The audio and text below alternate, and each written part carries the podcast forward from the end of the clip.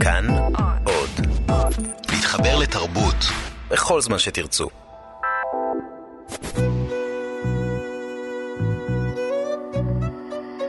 ליסה פרץ משוחחת.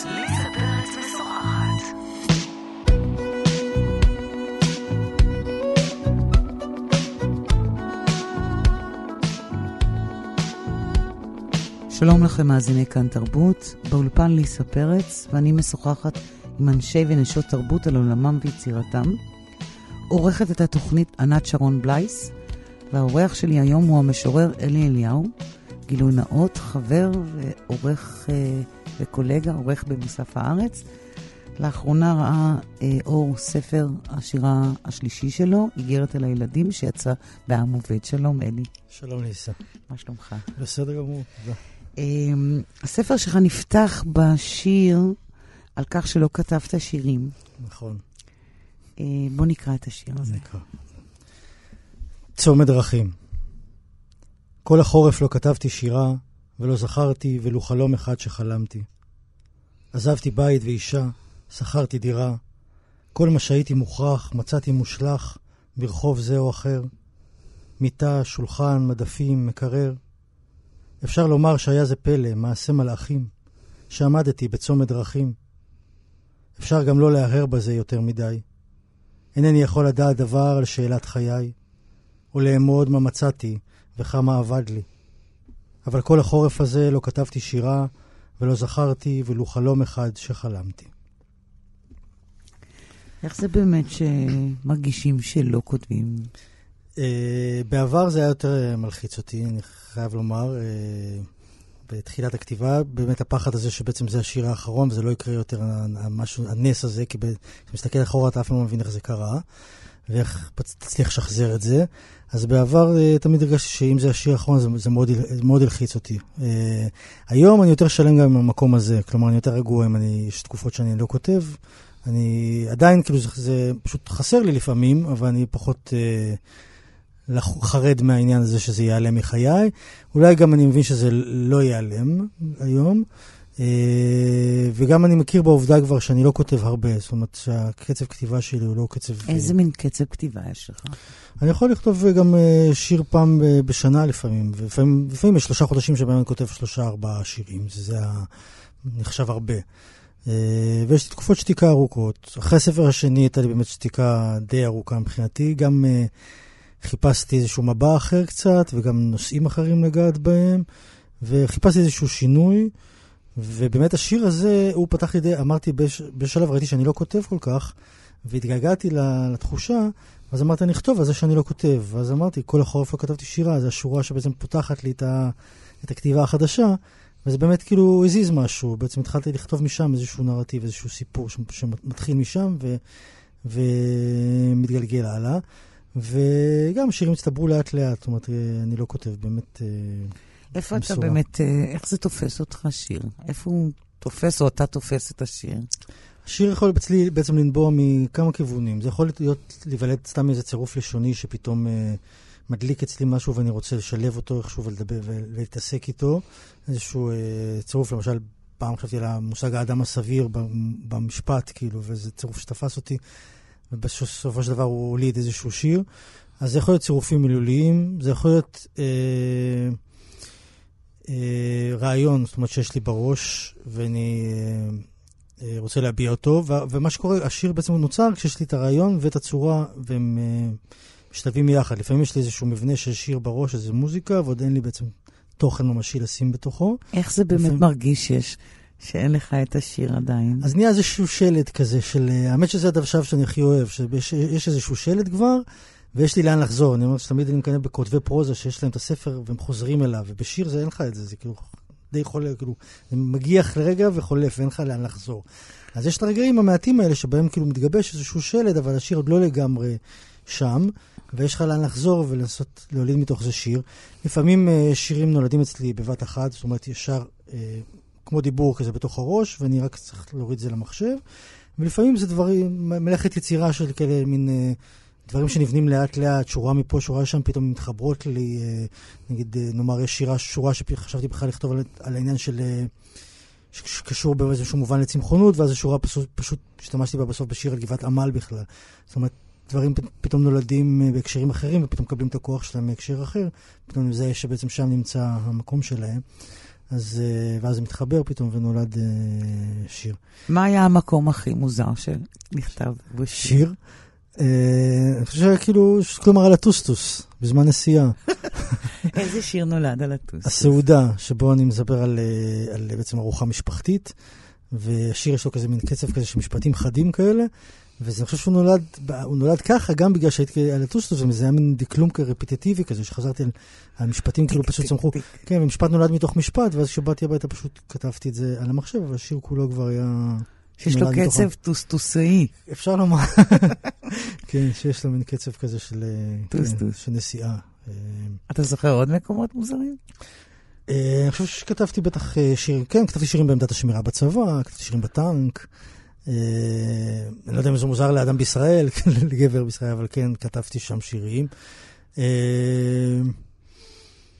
אלה המקומות שעולים בדעתי כמוזרים. ורוב השירים באמת נכתבו, אם אני אסתכל על רוב השירים, נכתבו בחדר העבודה, מול המחשב.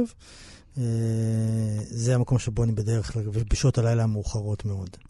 מה מרגישים שכותבים שירה? כלומר, אתה מרגיש קרוב לעצמך, אתה מרגיש כמו רחוק מעצמך, אתה מרגיש שהעולם רחוק ממך. אני מרגיש uh, שני דברים. קודם כל, אני מרגיש כמו uh, מעשה של פסל כזה. זאת אומרת, אני עסוק בתוך איזה משהו שהוא uh, מלאכ, מלאכת אומנות כזו. ומעבר לזה, אני מרגיש בדרך כלל כשאני כותב ספר, כשאני כותב שירים שמצטברים לספר, אז אני מייצר לי, לא יודע איך להסביר את זה בתודעה, איזשהו מרחב אה, שונה, כמו מין תפאורה כזאת. נגיד בעיר ובעלות, אז יצרתי לעצמי בראש מין איזה מין תפאורה כזאת של אה, עיר אפוקליפטית, כאילו משהו כזה ש, שבתוכו אני כותב. אה, וגם בספר הזה יצרתי, קשה להסביר אותה במילים, אבל זה מין... אה, אתה יודע, כאילו נכנס לתוך איזושהי תפאורה וכותב מתוכה, בתוכה, בתוך המרחב הזה, ולא יוצא ממנו. זאת אומרת, ואז יש כאילו איזשהו משהו שמשותף לכל הדבר הזה. מה התפאורה כאן באיגרת אל הילדים? זהו, קשה להסביר את זה במילים, אבל אני חושב שהתפאורה היא בעצם אה, המובן הזה שגם יש פה התכתבות עם הברית החדשה, וזה בעצם איזה מין... אה, גם מצב שבעצם, אה, יש פה שיר השיבה שבו אני חוזר אל העיר, זה המצב הפוסט-אפוקליפטי. זאת אומרת שחוזרים לאיזשהו משהו אחר שהוא נחרב, ואז אני מדבר. זו הייתה בעצם האווירה, לא כל השירים כמובן נענים לזה, או באופן, אבל זה משהו שיושב לי איזשהו בראש כאיזה מין רקע, רקע לדברים, שמתוכו, שבו אני נמצא בזמן שאני כותב. משתדל להימצא. והשירים האלה כאן הם המשך של עיר ובעלות באיזשהו אופן, בגלל זה? אה, אני חושב שכן, בהרבה מובנים. גם במובן של, אה, גם בעיר ובעלות התעסקתי עם המושג של נבואה ושל אה, ירושה ונבואה וכל הדברים האלה, וגם של הישארות הנפש וה, והגוף, בעיקר באמצעות התולדה, זאת אומרת, הישארות בחיים הפיזיים שמולידים, ואנחנו בעצם משאירים איזושהי הישארות נפש. וגם נושאים שחוזרים, וגם העיר שחוזרת, גם פה וגם בעיר ובעלות. ואני חושב, אני, אבל אני, אני מסתכל על שלושת הספרים האלה, כשאני מסתכל עליהם בדיעבד, אני רואה שיש איזשהו מהלך של מין זום אין לזום אאוט כזה. זאת אומרת שאני ולא מלאך, כתבתי אותו בבדידות לבד בבית, ו... וזה היה מין זום אין כזה לתוך הנפש והאדם, ומין... התעסק בדובר עצמו הרבה. בעיר ובעלות זה קצת, המצלמה קצת עולה, ואני יותר כאילו, כלומר, מעורב בדברים שמתרחשים סביבי, אה, עם הולדת הילדה גם, וגם אה, דברים אחרים. ופה אני מרגיש שהזום, המצלמה עלתה עוד, זה מין אה, זום על כזה של משקיף מלמעלה על הדברים, ולא, אפילו פחות מעורב. בהתחלה היה לי קשה עם העמדה הזאת. למה? אה, הפריע לי, כאילו, מין ניתוק כזה שהסתכל על דברים מלמעלה. וגם התגעגעתי לעמדה הנאיבית של אני ולא מלאך, כלומר לאיזושהי נאיביות שהייתה קיימת שם. אבל אה, הכרתי גם עובדה שאי אפשר לשחזר את זה, ואתה לא יכול, ואתה פשוט... אה, אתה מתפתח מטבע הדברים כשאתה, כשאתה כותב. ואז אה, למדתי להכיר גם במעלות של המקום הזה, של, שממנו אני כותב עכשיו, ולנצל את הכוח שלו. אבל הייתי צריך להסתגל בעצם לעמדה הזאת, למקום הזה. יש מין תהליך כזה שהוא גם, אתה יודע, המקום הזה שבו כתבתי, למשל, ב"אני ולא מלאך", עוד בטרם היותי כביכול משורר, ואז אתה כותב במקום אחר, זאת אומרת, אתה לא יודע אם יקראו את זה ואיזה משמעות. ועכשיו אתה כותב במקום שאתה יודע שהמילים שאתה כבר כותב... מגיעות למישהו. מגיעות למישהו, ואתה מחויב, אתה כאילו יש יותר מחויבות כלפי מה, ש, מה שאתה עושה. זה משתק? זה, זה עלול לשתק, זה, זה מאבק כזה תמיד כדי שזה לא ישתק. יש הרבה סכנות בהתפתחות של משורר. אני חושב שגם יש את הסכנה הזאת שבעצם ככל שאתה נעשה יותר משוכלל ומנוסה, מאוד קל לך להעמיד את המבנה הטכני של השיר okay. כן. ביחס לעבר. ואז יש את הסכנה שתעמיד מבנה ריק. זאת אומרת... מרוב שזה טכני. כן, מרוב שכאילו קל לך לעשות את זה. כן. בעבר נגיד לא היה נולד שיר אם לא היה לי באמת אמת מוצקה בפנים. היום אני עלול ליפול למקום, יכול ליפול, אני יכול, אם אני לא אזהה את זה, למקום שבו אה, אני אשחזר רק אה, טכניקה, כן. כי נורא קל לי לעשות את זה. אז איך אתה, איך אתה נמנע מהריק הזה? Uh, אני חושב שקודם כל אני מאוד ביקורתי כלפי עצמי. זאת אומרת, אז uh, אני מקווה שאני תמיד אזהה אותו. אם אני לא אזהה אותו, זה תהיה, זה, זה, זה, אז אני לא יכול למנוע אותו. אבל כל זמן שאני מזהה שאין, uh, אני פשוט, כיום אני מרגיש שאני מזהה כשנוצר לי רק מבנה ואין שם משהו שמת, ואז אני משאיר את זה וממשיך לעבוד על זה.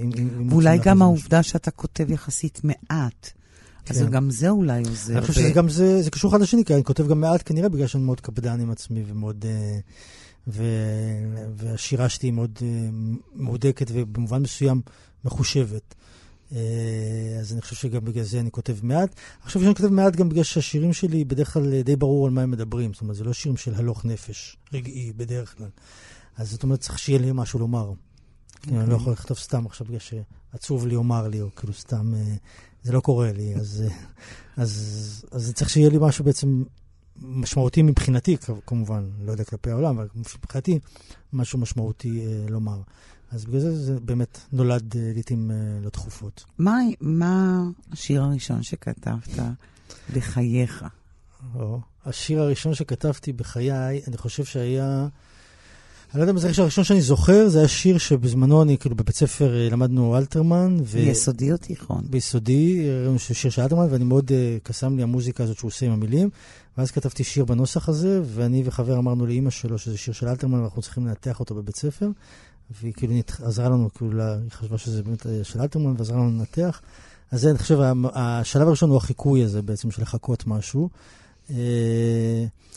אז זה נראה לי... ולא סתם, חיכית את הגדול כן, מכולם. כן, זה מה שהכירו לנו בעצם.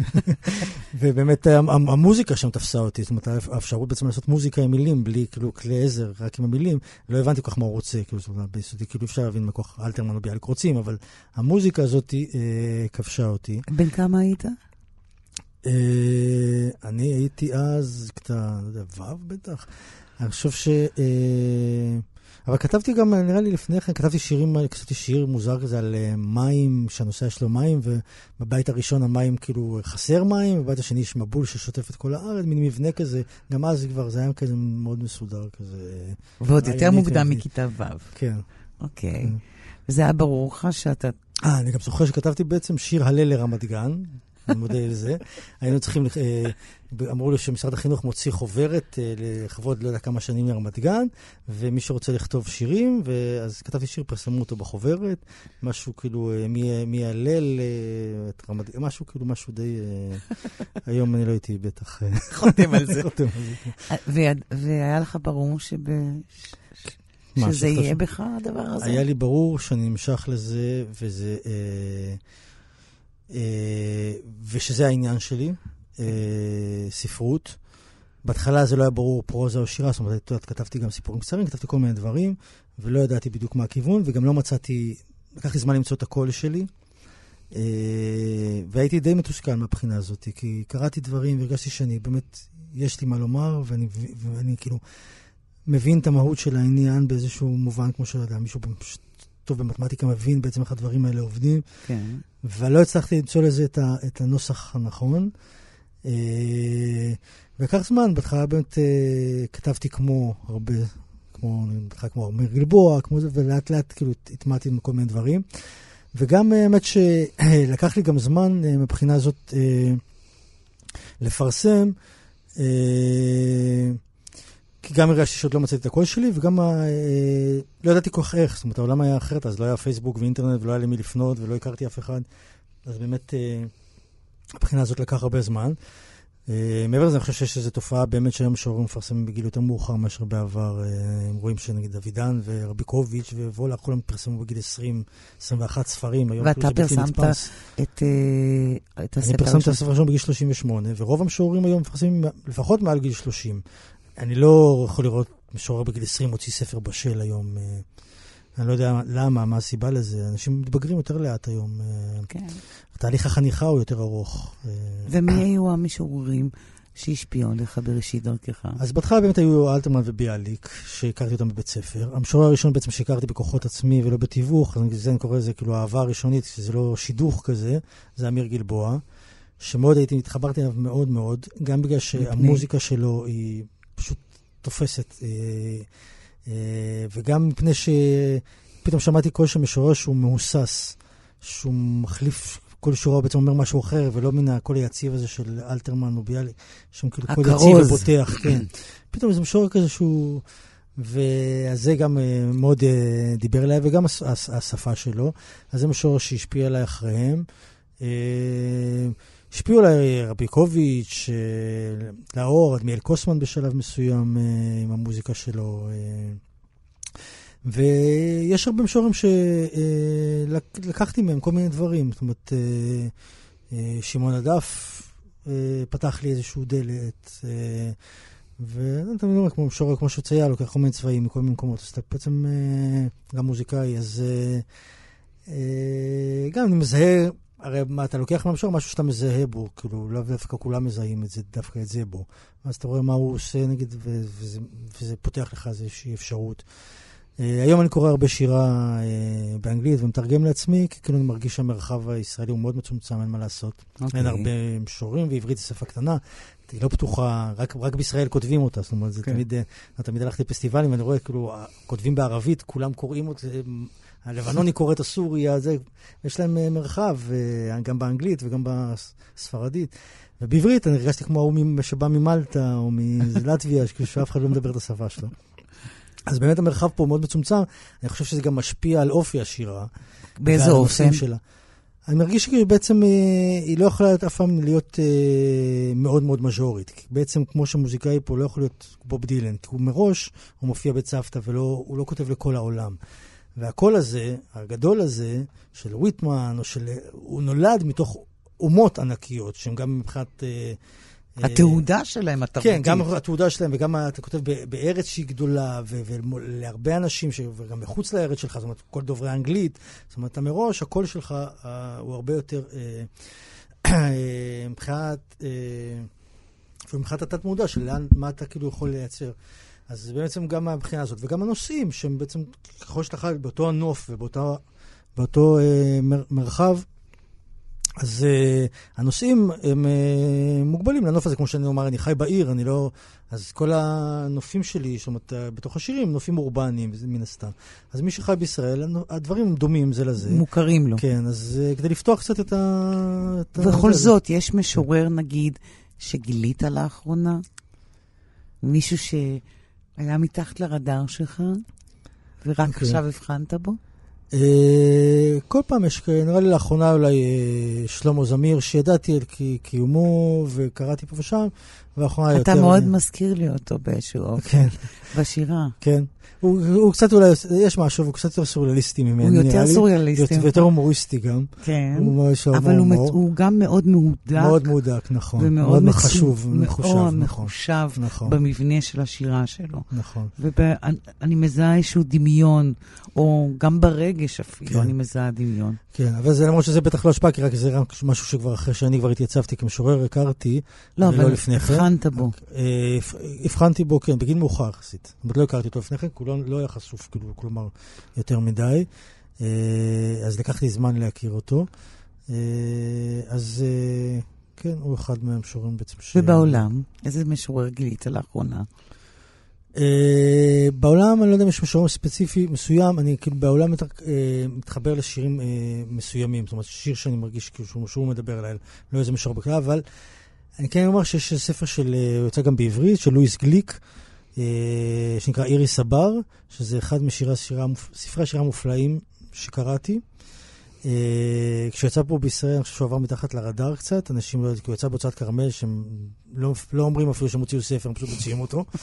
ואני במקרה נתקלתי בו, והיא משוררת מעולה בכל מקרה, גם דברים שקראתי אחר כך בתוך האינטרנט, אבל זה שיר, הספר הזה ספציפית, הוא, זה ספר שהוא כולו בעצם שירים ש, ש, שבו היא מדובבת צמחים, או מדברת על צמחים, או אל אלוהים. כל השיר כאילו מתרח... כל הספר מתרחש באיזה גן כזה. חממה כזאת. כן, כן. וה, והצמחים מדברים, או שהיא מדברת אל אלוהים, ואלוהים עונה לה. וזה זה ממש ספר בעיניי מושלם, אחד הספרי השירה הטובים שקראתי. אז זה משהו ש... אני רוצה שתקרא מספר השירה הנפלא שלך, תודה. איגרת אל הילדים, עוד שיר, בבקשה. אז אני אקרא את השיר אה, הפועלים. הפועלים. הפועלים.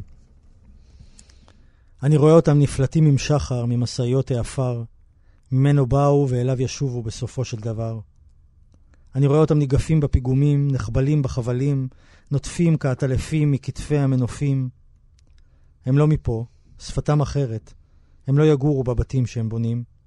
אני רואה אותם עם ערב, אוכלים את לחמם בזיעת אפם, קווים לאיתם, כבדלי הסיגריות הגוססות שהם שומטים מידם. אני רואה איך נפלה רוחם בחומר, איך נכבשה נפשם בלבנים. לפעמים הם ישנים פה בלילות, בלי דלת, כשהבית עוד שלד. לפעמים אחד מהם נופל ארצה, או כדי להתפלל, או כדי למות. את הספר הזה הלחים וביצע אה, הזמר דודו טסה. כן, שמונה שירים מתוך הספר. שמונה כן. שירים מתוך נכון. הספר, באלבום שנקרא... איגרת אל הילדים. איגרת כן. אל הילדים. שם הספר. אה, ספר לי איך נפגשת, אתה ודודו. אני ודודו, האמת, אה, הכיר בינינו מישהו שגם גם את מכירה והיה קולגה שלך, בן זילקה. העיתונאי בן זילקה. כן, שהוא החבר של אה, דודו. ודודו בזמנו חיפש מישהו שיעזור לו עם טקסטים, הוא היה תקוע. ובן אמר לו, מה עם שור אה, אלי אליהו? אז, אה, ואז התחלנו לנסות, הוא שלח לי, בהתחלה שיתוף הפעולה היה בעצם אה, לכתוב לתוך לחנים שלו, כלומר פזמונים.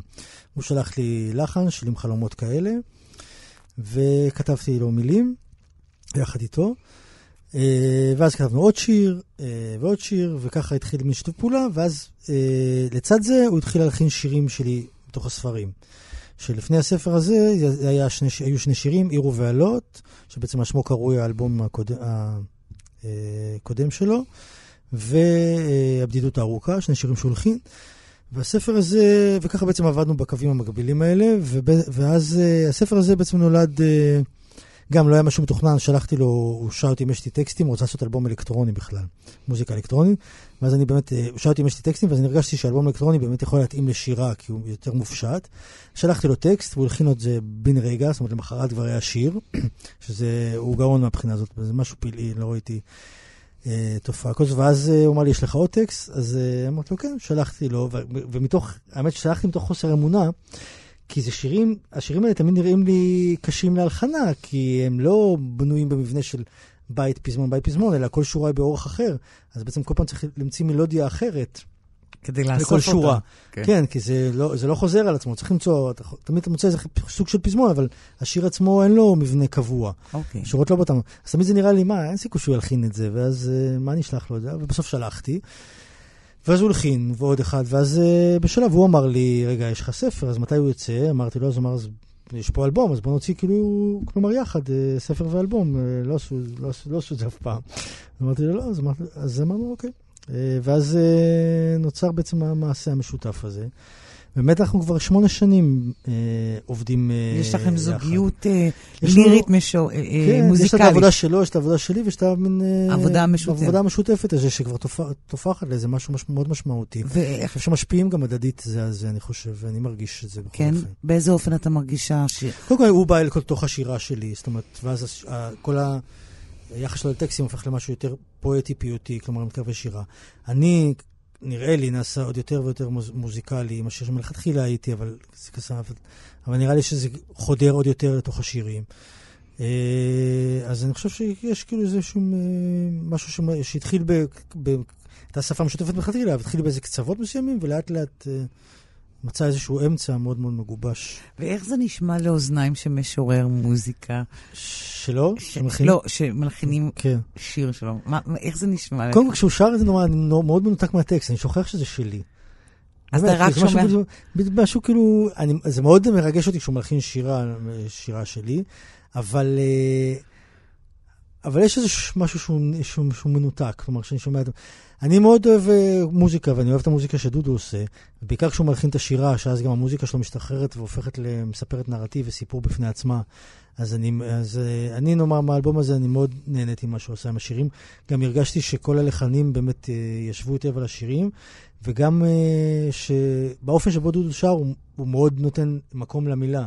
זאת אומרת, אה, כשהוא שר, המילים תפסו אה, נוכחות מאוד מאוד אה, חזקה.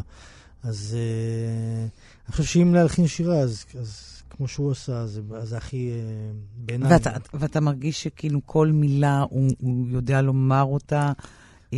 כמו שצריך, או כל משפט הוא אומר אותו בדיוק ב... בקצב שאתה כתבת אותו? לא, לגמרי לא. הפוך. הפוך. בוודאי, מה זה הפוך? אני, יש לי מוזיקה מסוימת בתוך השיר, בגלל זה אני אף פעם לא מבין איך, איך אפשר להכין את זה. ואז הוא פתאום ממציא מלודיה אחרת שעובדת, שעובדת יופי, כן? היא נשמעת אה, טבעית וזה, אבל כאילו זה לא המלודיה חוק, שלי. זה חוקיות אחרת לגמרי שבעצם... אה... כן, הוא מזהה משהו אחר לגמרי בתוך השיר. זה בעצם פרשנות, כמו שמישהו, נגיד, תמיד אומרים אה, שמנגנים יצירה קלאסית, אז כל אחד מנגן את זה קצת אחרת, ונותן איזה מין פרשנות. אז אה, גם פה יש איזו מוזיקה פנימית של השיר שקיימת שם, אבל בעצם כשנגיד אה, דודו או כל מלחין אחר לוקח את זה, אז הוא יוצר איזה משהו, אתן דוגמה נגיד אה, שי צבר, אה, שהוא הלחין את שחרית, הוא בכלל לקח את זה למקום לחלוטין אחר מהמקום שבו אני הייתי כשכתבתי מבחינת הלך הרוח וה... זה. דודו מבחינה, ושגם שמחתי ואהבתי את זה מאוד, דודו מבחינה הזאת יותר קרוב, ההלחנה הייתה יותר קרובה ברוחה לטקסטים, כפי שאני תפסתי אותם, אבל באמת עם אה, מלודיה מעט אה, שונה, לא עם המוזיקה שאני... ליסה פרץ משוחחת. כאן איתי באולפן המשורר אלי אליהו. יש לך לא מעט שירי אבהות. כן. זה תופס אצלך מקום, אני לא יודעת אם מרכזי, אבל מקום. כן. בוא תסביר לי את פשר העיסוק בנושא הזה. כן, אה, קודם כל זה משהו מאוד משמעותי בחיים שלי, ומשהו שבעצם אה, אה, שינה אותם. מבחינת גם החיים היומיומיים וגם מבחינת המחשבה, תשומת הלב, לאן דברים הולכים. אני חושב שגם נעשיתי יותר מעורב בעולם ברגע שיש לך עוד מישהו שאתה דואג לו ואכפת לך. אתה נעשה יותר מעורב קצת בעולם ופחות בעצמך. אה, אז הדבר הזה אה, מאוד משמעותי הוא חלק אה, מהותי בחיי. אני לא אגיד שזו הסיבה שאני כותב עליו, כי יש דברים מהותיים בחיי שאני לא כתבתי עליהם מעולם. זאת אומרת, לא, הנוכחות לא מספיקה לבדה. אני חושב שזה גם נושא שבעצם מעלה בי הרבה שאלות פילוסופ, פילוסופיות, קיומיות ורעיוניות, שמאוד מעניין אותי לחקור ולדוש בהם עם עצמי ולכתוב עליהם. אה, כל העניין של הזמן והדורות והתפיסות המשתנות, ובעצם, אה, כמו שאמרתי קודם, אה, האופן שבו מדברים על הישארות הנפש וגלגול נשמות, אבל בעצם זה קורה לנו בעולם הפיזי, הישארות נפש והגלגול נשמות, שאנחנו בעצם, גם הדמיון הפיזי הוא תופעה, זאת אומרת, המיסטיקה קיימת בתוך העולם הפיזי, לא צריך כאילו בעצם ללכת רחוק בשביל לזהות, לראות אותה. אז הדברים האלה מרתקים אותי ומעלים... ובאמת, אה, גם המבט החדש הזה, זאת אומרת, הוא פותח אותי למחשבה, זאת אומרת, פתאום להסתכל, נאמר, אני זוכר שתמיד הסתכלתי, שהבת שלי תמר הייתה תינוקת, אז איך נגיד היא תופסת את העולם? זאת אומרת, קלטתי נגיד שאם אני יוצא מהחדר, אני בעצם מבחינתה עזבתי את העולם כולו. כי אין לה בעצם, נאמר, אין תפיסה של התינוק, אין לו תפיסה שיש עוד משהו חיצוני מלבד מה שהוא רואה לנגד עיניו, הוא לא מבין עדיין. אז כל הדברים האלה בעצם שהם אה, תובנות על התודעה האנושית, מאוד מאוד מרתקים אותי. עכשיו, אני חושב שהם, אה, שמעבר לזה, אני לא היחיד, אני חושב שאפשר לשים לב שיש תופעה מאוד מאוד גדולה של משוררים, גם גברים, גם נשים, שכותבים היום על המשפחה ועל איך אתה מסביר את זה? זה קודם כל, אה, אני חושב שזה אנטיתזה בעצם לאליק נולד מן הים ול"אני אזרח העולם של זך", שבעצם אה, היה איזשהו מהלך שהתקשר למהפכה הציונית הזאת, שבעצם למחוק את השורשים בתנועה מאוד מאוד אלימה ולנתק את האדם משורשיו. אה, לנתק אותו משפת אימו, לנתק אותו בעצם אה, ממנהגי אימו, או אביו, ולנהג אותו מהתרבות שלהם. מהתא המשפחתי. מהתא המשפחתי ומהקשר בין הדור, בקשר המשתשם מהדורות, כאילו, כאילו כביכול להתחיל מחדש, שזה משהו לא טבעי, אלים ומלאכותי. אה, ומעבר למהפכה הזאת נוצרה גם ספרות כזאת שבעצם עודדה את הדבר הזה, ספרות גם מצוינת לעיתים, כן? אבל מהעמדה הזאת היא שבעצם אה, מנתק את האדם אה, מהחוליות שקושרות אותה. עכשיו, אני מרגיש נגיד שיש לי עכשיו אה, אימא ובת, שבעצם אתה אחוז משני צדדיך, ולעומת העמדת התלוש הזה שבעצם דיברו עליה בתקופת דור המדינה. אני חושב שהיה במעשה הזה, גם מבחינת הציונות, משהו מאוד... מעשה פשיסטי, כי בעצם העדיפו את הלאום באיזשהו מובן על פני הקהילה והמשפחתיות. אה, זה אפשר לראות אחר בתופעות הקיצוניות של הלינה בקיבוצים. קיבוצים. ומהסוג הזה אה, תופעות. ואני חושב שעכשיו יש כנראה איזשהו מהלך של תיקון הדבר הזה, עד שזה יתאזן, ואז מוקצן לצורה, לצורה השנייה של כתיבת, כתיבה הרבה על הסבתא ועל האימא ועל המשפחה. בעצם אה, אפילו גודל של הדבר הזה, עד שייווצר איזשהו איזון מתוך זה שהמדינה צמחה בתופעה מאוד מאוד מוזרה, של בעצם לחתוך את הדבר הזה. לא, כי יש את הצד השני השמלצי. בתופעות, כן, בכל תופעה יש תמיד את השלילי ואת החיובי. כן. אה, גם בדור המדינה היו כתבו שירים גרועים, זאת אומרת, זה לא... אבל אפשר לראות מה מעסיק את האנשים, גם את אלה שכותבים שירים לא טובים, מה מעסיק אותם, זאת אומרת, מה... איפה העמדה שלהם מול העולם, ואפשר לראות שהעמדה הזאת היום אומרת, אדם מחפש את השורשים שלו, כי לקחו לו אותם בתנועה אלימה.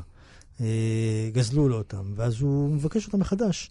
אני חושב שאפשר לראות את זה בכל הספרות אה, העברית היום. אה, כן, והשירה גם, כמובן. השירה, השירה בהחלט, אה, מבחינה הזאת, היא מאוד אה, דומיננטית במובן הזה. ובאמת הם שורים היום, אה, אפשר, חוץ ממני, כותבים המון על אה, ילדיהם, אבל, שזה משהו שכמעט לא היה. אבל אתה גם כותב אה, לא מעט שירים גם מהעמדה של בן, של היותך בן. נכון. שאתה, כן. גם האבא שלך מבצבץ. כן, כי זה באמת השורשים האלה שמהם גם נותקנו. והאבא, וה, אני גם כותב מהעמדה הזאת שבעצם אה, אבי מת כשהייתי בן 28, ואפשר לשים לב, אני גם אומר את זה תמיד, שבעצם הרבה משוררים כתבו אחרי שהתייתמו. אה, אמיר גלבוע שהזכרתי קודם, יונה וולך, דליה רביקוביץ', כולם צמחו בעצם אחרי יתמות או בגיל צעיר, או, או אחרי שהתייתמו אבות ישורון. שכותבת מכתבים להורים, שש... ובעצם היתמות הזאת היא, אה, כביכול מולידה משוררים, ש... אה, כמובן לא כל מי שיתם כותב שירים, אבל הרבה משוררים צמחו מתוך היתמות הזאת. אני חושב שזה, אה, בעיניי, איך שאני תופס את זה, יכול להיות לזה הרבה סיבות וכל אחד יסביר את זה אחרת. אני חושב שיצירת אמנות, שירה כמו כל יצירת אמנות, היא באמת, אה, טוב, היא צריכה להכיל גם את החיים וגם את המוות באיזשהו מובן. אה, והאופן שבו אתה יכול להכיר את המוות הוא רק דרך שאר בשר, כי אתה לא יכול להכיר את המוות של עצמך. כשהוא יקרה אתה כבר לא תהיה ולא תוכל לעכל אותו ולא, ולא לאבד אותו. הדבר היחיד שאתה יכול לאבד בעין, כמובן, זה את, את המוות אה, של, של המשפחה. ומישהו שהיה איתך בעצם, הוא הכי דומה לאבד את עצמך, כי הוא היה איתך בעצם ברגע שפתחת העיניים, הוא היה חלק מהעולם שלתוכו נולדת, הוא תמיד היה שם. זאת אומרת, נולדת, היה שם את האבא, היה שם את האימא, אם כמובן לא התייתמת קודם לכן, אה, ואז הוא איננו. והעניין הזה של העין והיש הוא גם עניין שמרתק אותי, ושל... אה, אביך, אבל הבנת... מס... אביך מסמל לא רק עין, גם את היש, את מה שהוא נתן לך, או מסר לך ברגש, בפעולה. אה, כן, אבי, אבי זה גם, הוא, הוא, הוא, כל עניין הזיכרון הזה, של מה הוא, מש, מה הוא השאיר אחריו. אה, אה, והעניין של, של איך אתה זוכר, ובאיזה אופן אתה זוכר, ומה מורכב הזיכרון הזה. אה, ובעצם גם, אה, אני אגיד עוד משהו על, על האבא, נאמר, אני חושב שאחרי, רק אחרי שנולדה לי ילדה, בעצם תפסתי את אבא שלי כבן אדם.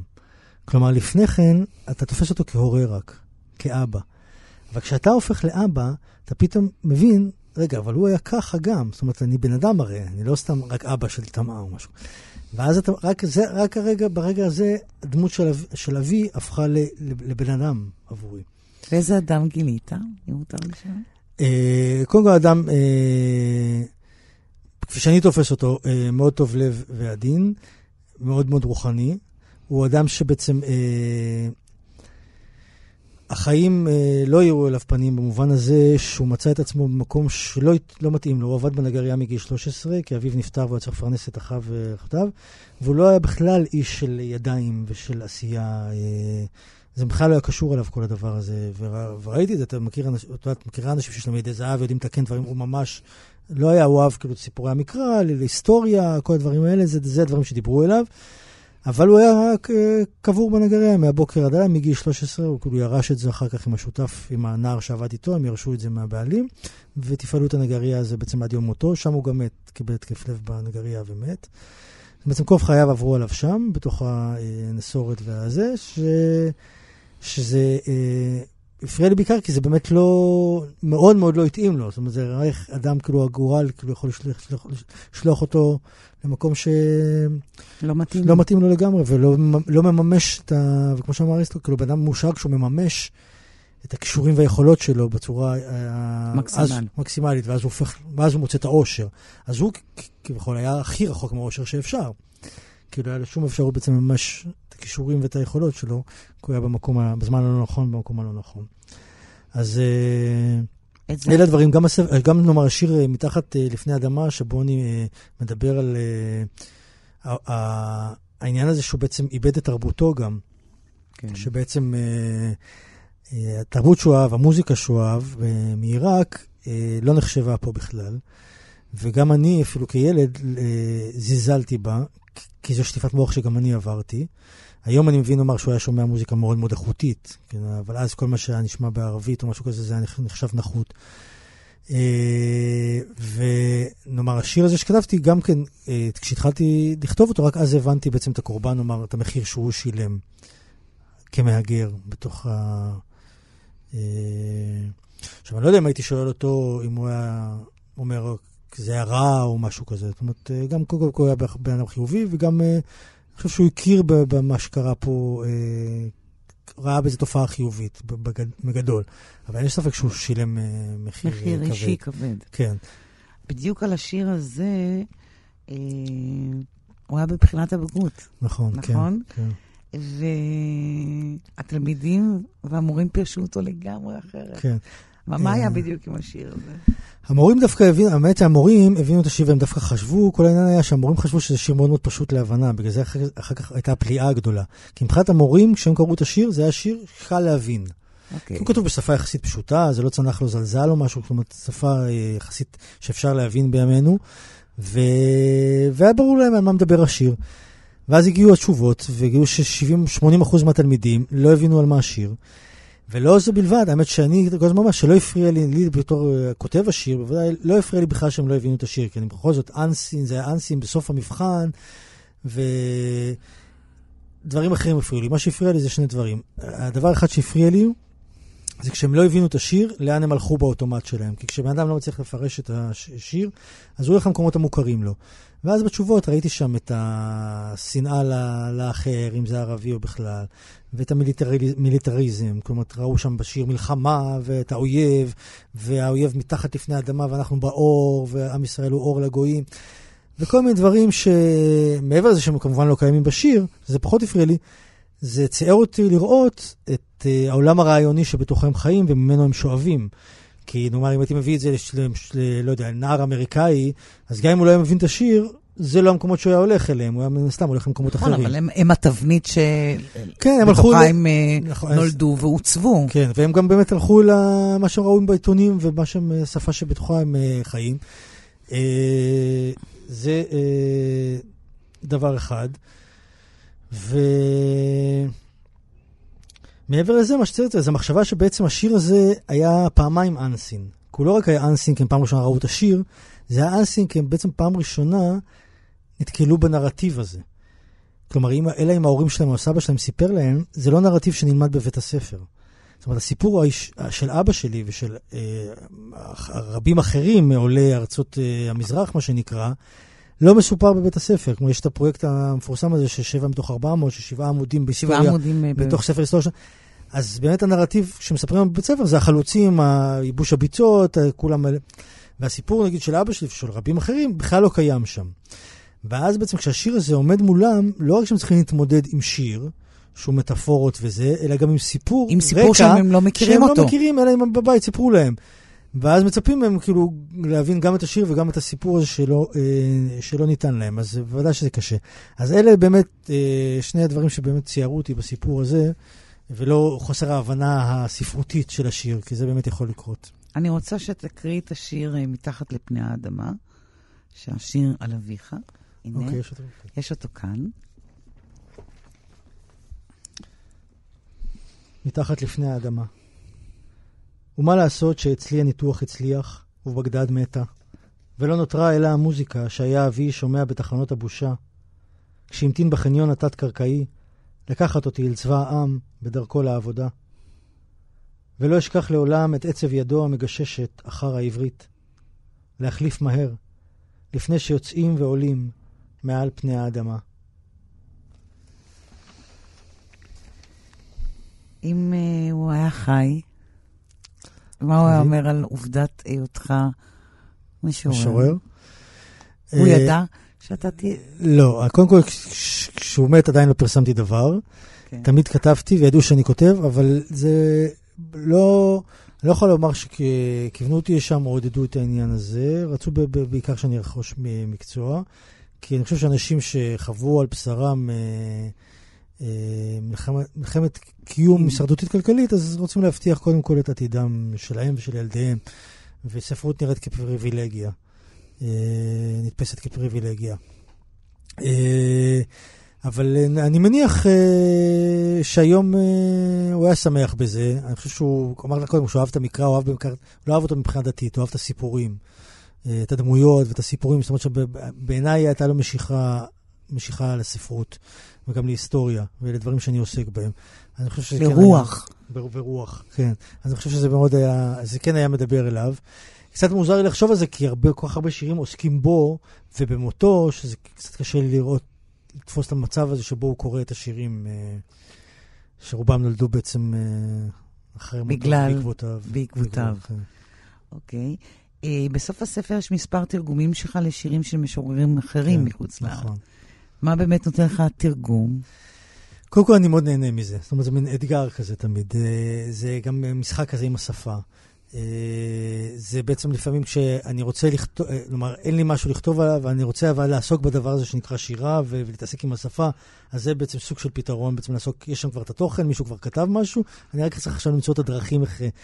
ואני חושב שזה גם, למשוררים אני תמיד ממליץ לעשות, זה, זה תרגול מצוין, כי בעצם מה שאתה צריך לעשות, זה הרבה פעמים למצוא את ה...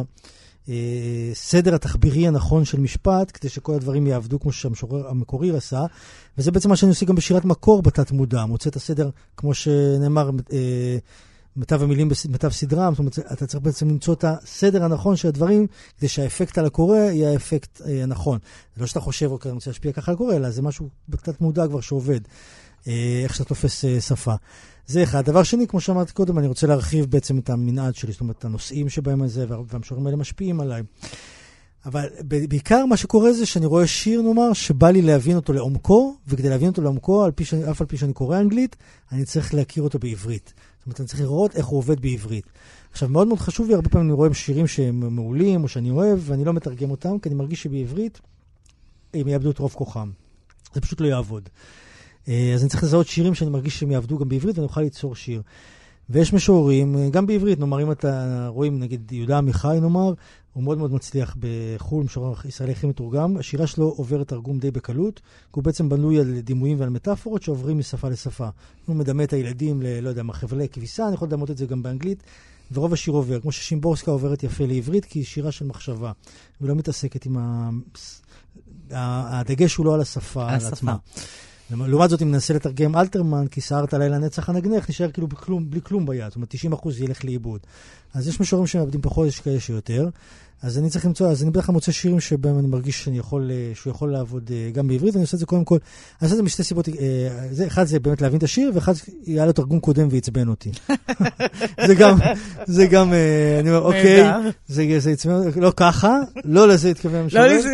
כן, ואז אני כאילו מתרגם את זה בשביל, קודם כל בשביל עצמי, ואחר כך אם יש לזה ערך אז אני גם מפרסם את זה.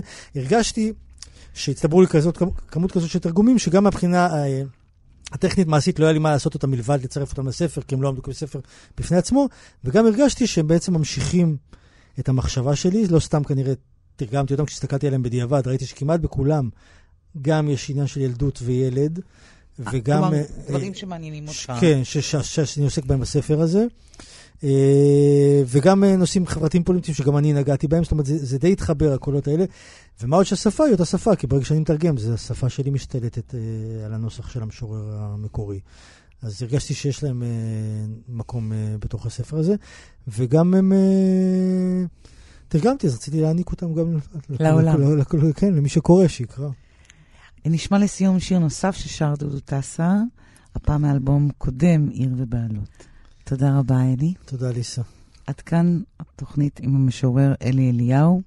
אני ליסה פרץ, עורכת התוכנית ענת שרון בלייס. אפשר להזין לתוכנית הזאת ואחרות באפליקציית כאן אודי. תודה ולהתראות.